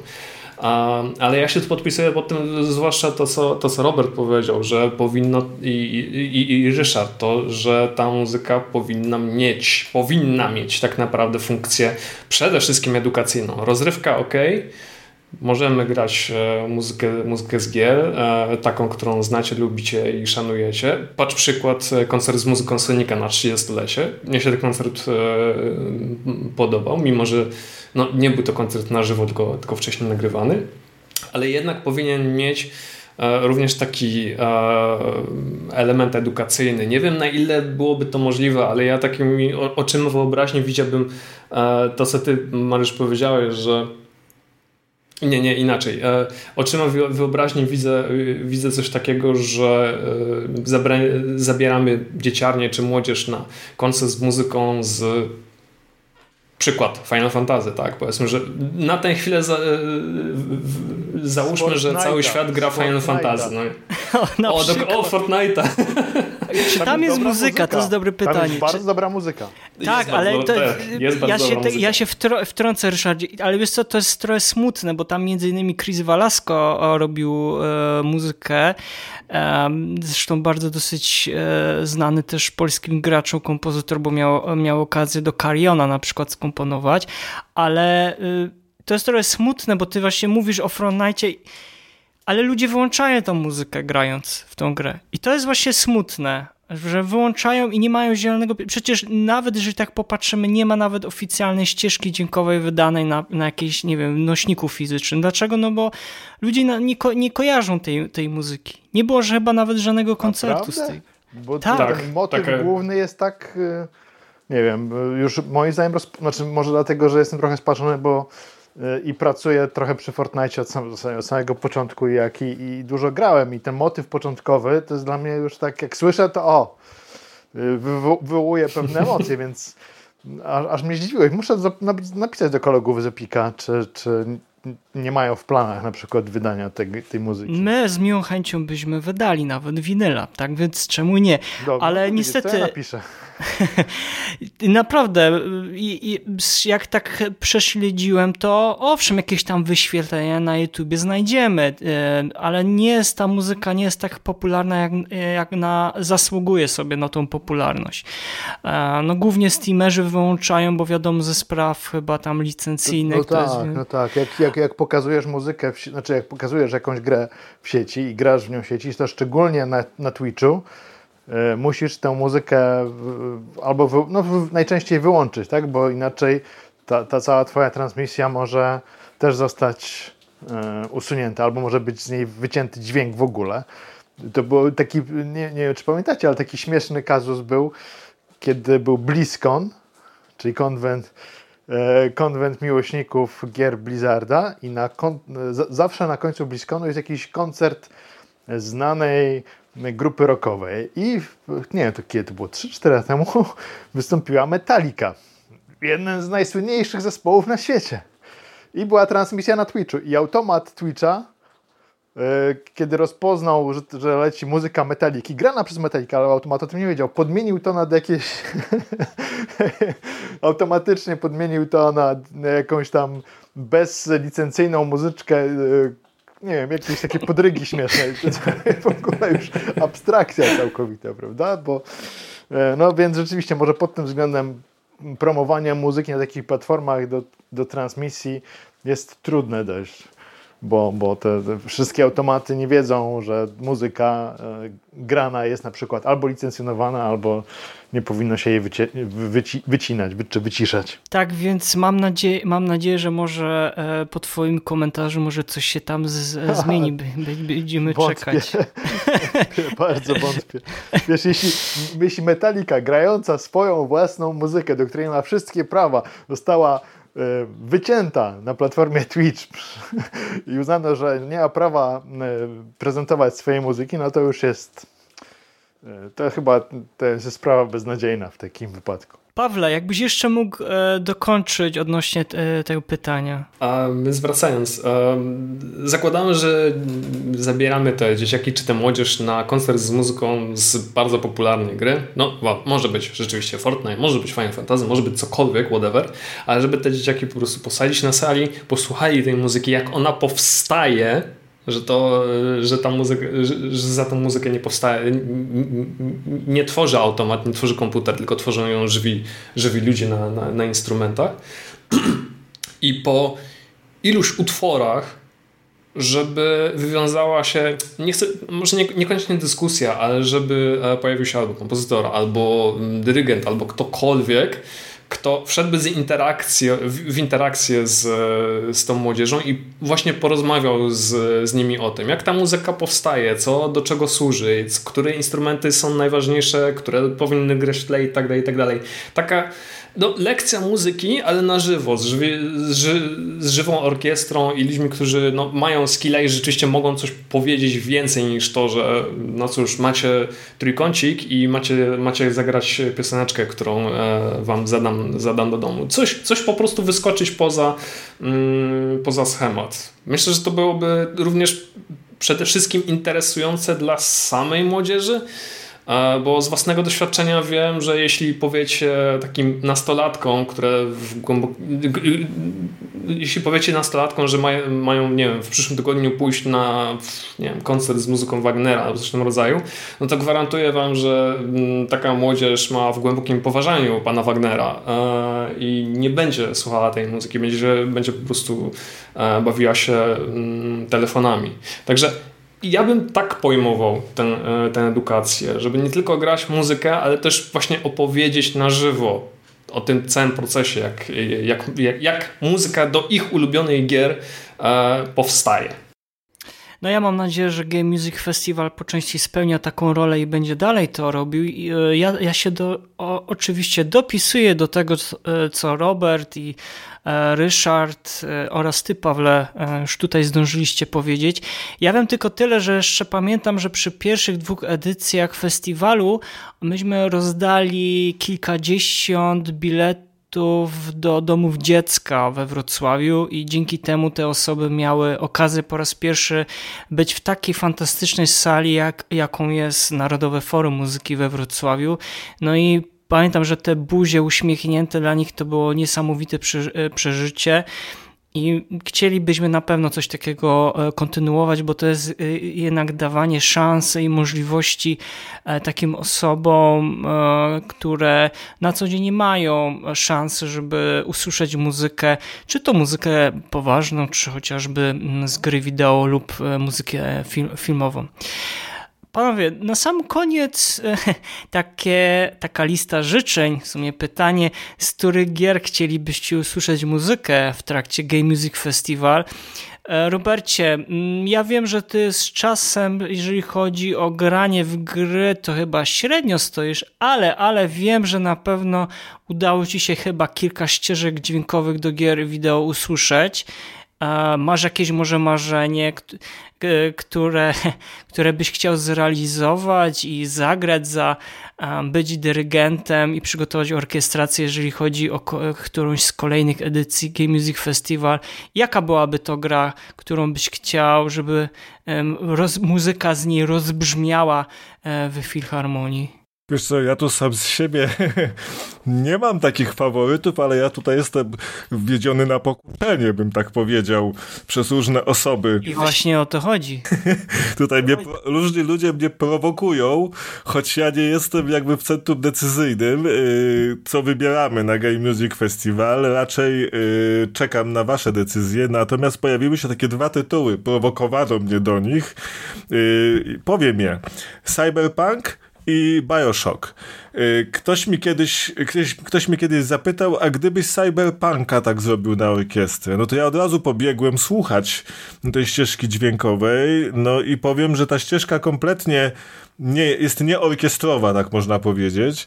I, I, to byłoby bardzo ciekawe wyzwanie, y, szczególnie dla właśnie y, orkiestratora, jak przenieść tego typu muzykę w tym świecie, który jest y, właśnie w tej grze, na grunt takiego wieczoru w Filharmonii to by było no, fantastyczne prawdopodobnie y, przeżycie, tworzenie, ale niesamowicie ryzykowne.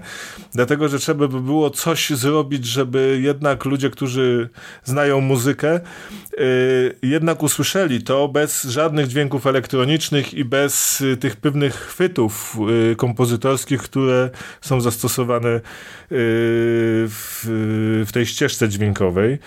Więc to, to było dla mnie takie szokujące przeżycie, jak słuchałem. Y, I zastanawiałem się, co, co, co, czym powodowane, powodowane było to zainteresowanie, żeby akurat to przełożyć na orkiestrę? E, Bioshock jest bardzo orkiestrowy e, i wręcz od razu ta osoba powiedziała, że to by było coś dla ciebie, bo ona akurat znała mój nut działalności w muzyce powiedzmy awangardowej, współczesnej, tej, tej nowoczesnej, więc rzeczywiście jest tam mnóstwo dźwięków, które są Y, y, no, za pan brat, powiedzmy, z taką awangardą festiwalu Warszawska Jesień. Y, I też częściowo jest to muzyka bliska, powiedzmy, takiemu głównemu nurtowi, czy, czy orkiestrowemu nurtowi w, w grach, w muzyce z gier komputerowych, więc tutaj prędzej.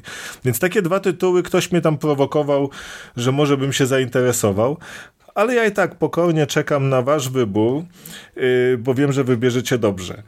I, I na pewno to będzie fascynujące. Staramy się, staramy się. nigdy, nigdy się nie pomyliliście, więc y, już się nie pomylicie. No jeszcze jakby ta publiczność dopisała, to byłoby cudownie. Eee, ale dziękuję bardzo e, Ryszardzie za, e, przepraszam, e, Robercie za podzielenie się swoimi przemyśleniami i też propozycjami. E, Ryszardzie, widzisz, ja już myślę po prostu o tobie gdzieś tam z tyłu głowy. Ja się domyślam, ale może się mylę. Jakbyś mógł się podzielić, nie wiem, może z dwoma, trzema propozycjami. Oj, ja mam więcej. ja wiem, ja się domyślam, ten wór jest bogaty, ale. No, Dobrze, to zacznę od e, rzeczy takiej, wydaje mi się dosyć, e, jak ktoś mnie zna, czy słucha gry słała, to wie, że jest, jest pewna gra, którą absolutnie uwielbiam i, i też kompozytor, którego bardzo lubię, jest przeuroczym też człowiekiem przemiłym, czyli Peter McConnell i muzyka z Psychonautów. Mm. Um, och, Psychonauci. Oj tak, Oj tak, Psychonauci, tam jest też mnóstwo gatunków różnych, tak? Bo też mamy taki właśnie kosmiczny rok, tam jest utwór... Psychodeliczny tak, wręcz. Tak, bardzo, tak. bardzo odlotowy. I, ale jest też muzyka, no, na chór, e, taki e, klasyczny, prawda? Mamy muzykę z nawiązaniami do powiedzmy do, do komputerów, y, boże nie komputerów, kompozytorów rosyjskich. Mamy nawiązania do Czajkowskiego nawet tam. Tam jest dużo, dużo, konglomerat cały. Ale dobra, psychonautów mamy, dwójkę powiedzmy już. E, bardzo bym chciał zobaczyć, e, czy usłyszeć bardziej, e, muzykę Chrisa Huelsbecka mm. w wykonaniu orkiestrowym, czyli Turikan. Turikan, y, taka informacja dla Roberta, który może akurat y, może nie słyszał tej muzyki, to jest muzyka jednak zrobiona pod syntezatory. Prowokujesz tak. mnie znowuż, no. Pod syntezatory, takie lata 80., taka, taki synthwave lat 80. I e, gra Turikan ma tam kilka rewelacyjnych absolutnie ścieżek e, i, i brzmi to fantastycznie i jakby to Wie, wiem, że akurat że były próby przeniesienia na orkiestrę. E, tak, I, były. I, I, no, ale po tym, co Robert zrobił z muzyką Super Giant Games, sądzę, że zrobiłby to znacznie lepiej. więc, e, więc e, tak, Chris Wellsbeck i, i, i szczególnie z takich klasycznie orkiestrowych, no to muzyka ze Skyrima. To jest... E... Czyli taka Elder Scroll może Tak, tak, ale to jest mm. tak, Elder Scrolls to jest, to jest, to jest absolutnie przepiękna ścieżka dźwiękowa. Tak samo muzyka z Icewind Dale, tego samego kompozytora, e, czyli Jeremy'ego Soula, który teraz e, no, osoby zainteresowane mogą sprawdzić sobie, co tam się dzieje, ale tam jest jakaś, no, była nieciekawa sytuacja i teraz nie wiadomo, co się dzieje tak naprawdę. O z Jeremy Soulem. E, no i ja bym jeszcze chętnie cofnął się do, do dawnych lat, do samych początków muzyki growej. Czyli jest taki kompozytor, który już się nie udziela, od kilkunastu lat prowadzi ponoć żywot samotnika i nie, nie, nie wiadomo, co u niego nomen omen słychać. Jest to Tim Follin. I Tim Follin robił muzykę do wielu gier, e, które niestety nie, nie, niekoniecznie były dobrymi grami. Jego muzyka zawsze była fantastyczna, natomiast e, niekoniecznie miał e, mm, szczęście do dobrych tytułów, ale był jednym z prekursorów tak zwanej muzyki jednobitowej, czyli muzyki generowanej na głośniczkach komputera ZX Spectrum, które tam miały tylko bodajże 8 nutek. E, I, I to było takie bardzo prosty generator dźwięków, z którego on wycisnął rzeczy niewiarygodne po prostu. Ograniczenia. Absolutnie. Ograniczenia Tak, tak. jakby tutaj spowodowały tą kreatywność. Bo to Niesamowitą nie tylko... Tak. Tak. Więc, e, no i, i d, d, przepiękne też melodie tworzył. No i d, jeszcze jeden taki kompozytor z dawnych lat, czyli Rob Hubbard, k- który też e, no, on był, on był kom, kompozytorem muzyki, który został zatrudniony do tworzenia muzyki na Commodore, na Commodore 64, ale nie, było tak jak w wielu przypadkach w tamtych czasach, że, że był to jakiś programista, czy nie wiem, czy, czy osoba zajmująca się grafiką, która przy okazji też się zajmowała muzyką, tylko to był, to był kompozytor, który zaczął jako jeden z pierwszych tak profesjonalnie korzystać e, z komputerów i, i, i pisać muzykę do gier. I, I Rob Hubbard, wydaje mi się, byłby doskonałym, mm, doskonałym takim e, przykładem tego, jak można by taką muzykę zorkiestrować. Tak? Bo to jest, jak ktoś grał w tej klasyki chociażby jak Commando i, i w ogóle Rob Hubbard to jest e, osoba, która nieodmiennie kojarzy się z komputerem Commodore 64 i z układem SID tego komputera, który ma bardzo specyficzne brzmienie i oddanie tego brzmienia przez orkiestrę, to by było y, no, tam cyberpunk to żadne wyzwanie jest. To by było Robercie, zapi zapisujemy na listę życzeń. A bardzo Ci serdecznie dziękuję i może słyszałeś lub też nie, ale gdzieś tak w okolicach 2019 roku w Londynie właśnie był koncert poświęcony muzyce do gier e, Commodore 64 i tam było kilka takich właśnie przez e, Ciebie wymienionych kompozytorów e, twórczość była wykonana chyba po podcaście, postaram Ci się wysłać, okay. bo wiem, że też w formie w formie cyfrowej te, ten album, to była jakaś w ogóle zbiórka na Kickstartera. Pawle, Pawle, Pawle. Niech zgadnę, Jakuza na pewno. Weź. mam, tak, mam nadzieję, że macie kilka godzin w zapasie, bo trochę tu posiedzimy. Nie, nie, nie. Tylko dwie, trzy propozycje. Z szacunkiem dla naszych widzów, słuchaczek i słuchaczy. Okej, okay, ja, sp ja spróbuję. Będę miał troszkę, troszkę więcej. Troszkę więcej, może jeden trochę więcej, ale to, to ja jest konieczne. To jest jednej. Mogę, mogę szybko przed Ale oczywiście. Dajesz? Oczywiście. Bardzo bym chciał zobaczyć, usłyszeć koncert poświęcony y, tylko muzyce z jednej serii, czyli z Diablo. Muzyka Matt Uelmen. Czemu nie? Czemu i, nie? I motyw Tristram to jest moim zdaniem do tej pory, y, gdybym miał wybrać jeden utwór muzyczny z gry, to byłby ten. To byłby ten. Motyw po Tristram. Części, po części nam się to udało zrealizować w trakcie tak, pierwszej tak, edycji. Tak, pamiętam. Ale, ale to, nie, fakt... to było pomieszane wtedy, tak? Wtedy było tak, kilka, to bu... tak. kilka ścieżek, znaczy kilka gier w takim amalgamacie. A tutaj muzyka tylko z Diablo. No, czemu nie? Jak najbardziej. Mam nadzieję, że się to kiedyś jeszcze uda zrealizować, szczególnie przy premierze czwartej odsłony Diablo, na którą chyba wszyscy tutaj No jeszcze Diablo e, Immortal. Czeka. No, jeszcze Diablo Immortal. Miejmy nadzieję, że też ta muzyka będzie zacna. A Pawle, dajesz swoją to nie, to nie jest top takie... 4. O Boże, to nie jest takie proste, ale okej, okay, jedziemy. Na pewno na czwartym miejscu jest muzyka z gry Jack Orlando. I ja o. o tym wspominałem, ja o tym wspominałem chyba w poprzednim podcaście, że gdyby Bartosz z całą ekipą wykonali, mu, wykonali muzykę z Jack Orlando, byłbym spełniony. Naprawdę. Motyw główny, a, a już w szczególności Streets of Crime to jest coś, co powinno się usłyszeć i co, co powinno zostać zagrane.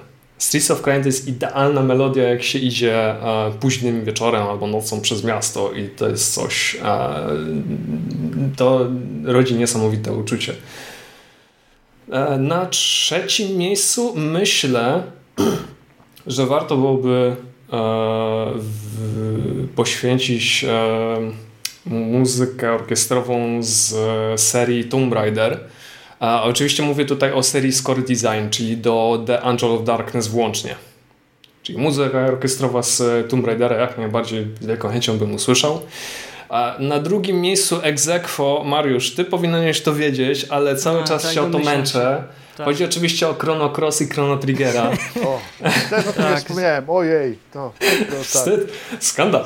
A, ale fakt faktem, no ile, ileż koncertów przesłuchaliśmy, obejrzeliśmy i warto by było to zrobić kiedyś naszym Wiem nawet, kto by świetnie zrobił aranżację. Robert, to byłby dla ciebie idealny. Dokładnie, to jest właśnie wyzwanie, którego trzeba się podjąć. Y, No, jest jeszcze paru innych orkiestratorów, więc y, też znakomitych. Wy tak tylko mnie tutaj od- wymieniacie, ale pamiętajcie, jeszcze jest Ignacy, Michał, Janek, y, Tak, Aruto. tak. Oczywiście. Naruto, tak. Aruto. Świetne Różne rzeczy zrobili, tylko teraz akurat nie, nie, nie było ich z nami, bo wiadomo, jest inna sytuacja. No, więc spokojnie, ekipa jest. Y, Mamy w czym wybierać i pozdrawiamy chłopaków. Mamy czym wybrać, tak, zobaczymy, kto ma tutaj moc sprawczą. Także w moim przypadku na drugim miejscu Yasunori Mitsuda i Chrono Cross i Chrono Trigger. No powinniśmy, Mariusz, za długo czekamy. Za długo czekamy, żeby... No cóż, ja nie mogę nic powiedzieć, Nic ale kto powiedzieć. wie, ale kto Nikt wie, może, może. Nikt nic nie mówi.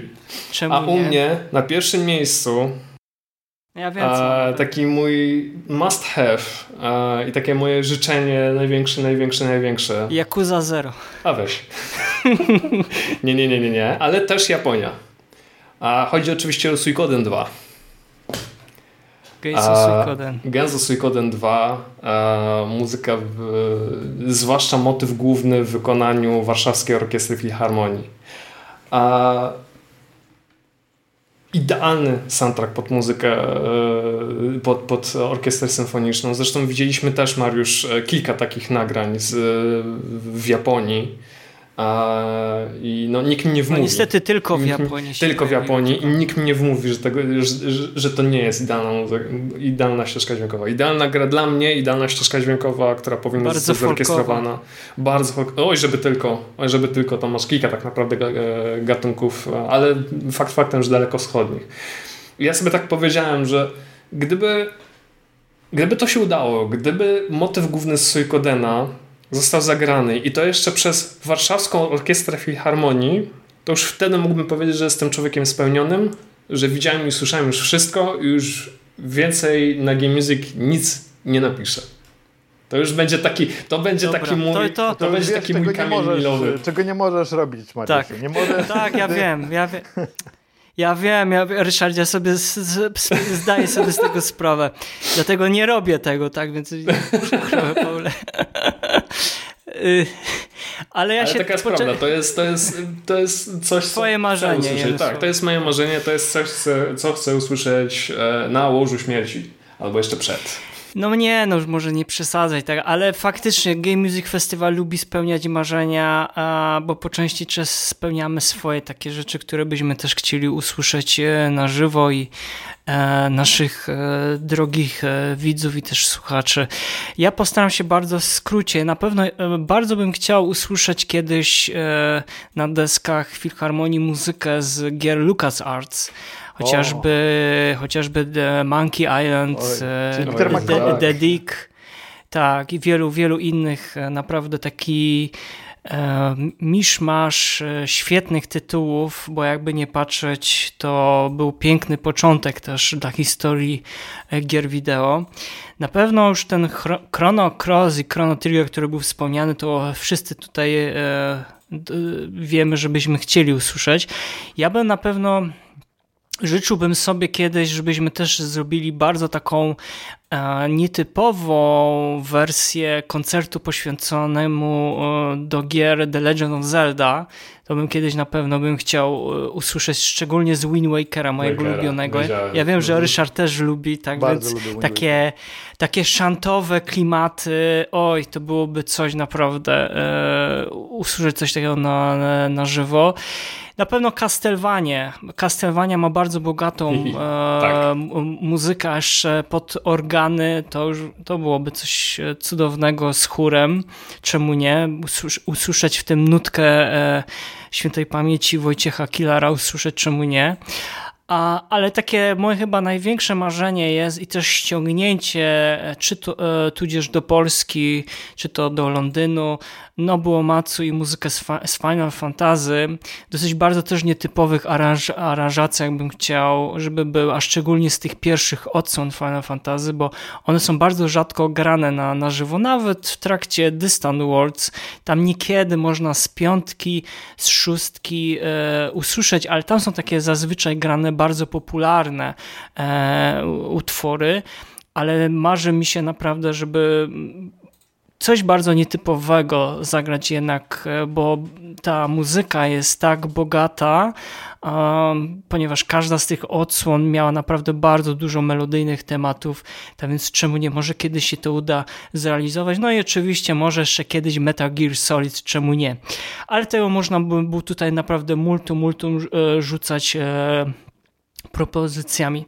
Panowie, ja, ja, jestem bardzo szczęśliwy, że udało nam się spotkać, porozmawiać yy, i podzielić się swoimi wrażeniami z czwartej edycji Game Music Festival oraz podzielić się z opinią, jaką rolę e, koncerty z muzyki do gier wideo w życiu publicznym powinny e, spełniać.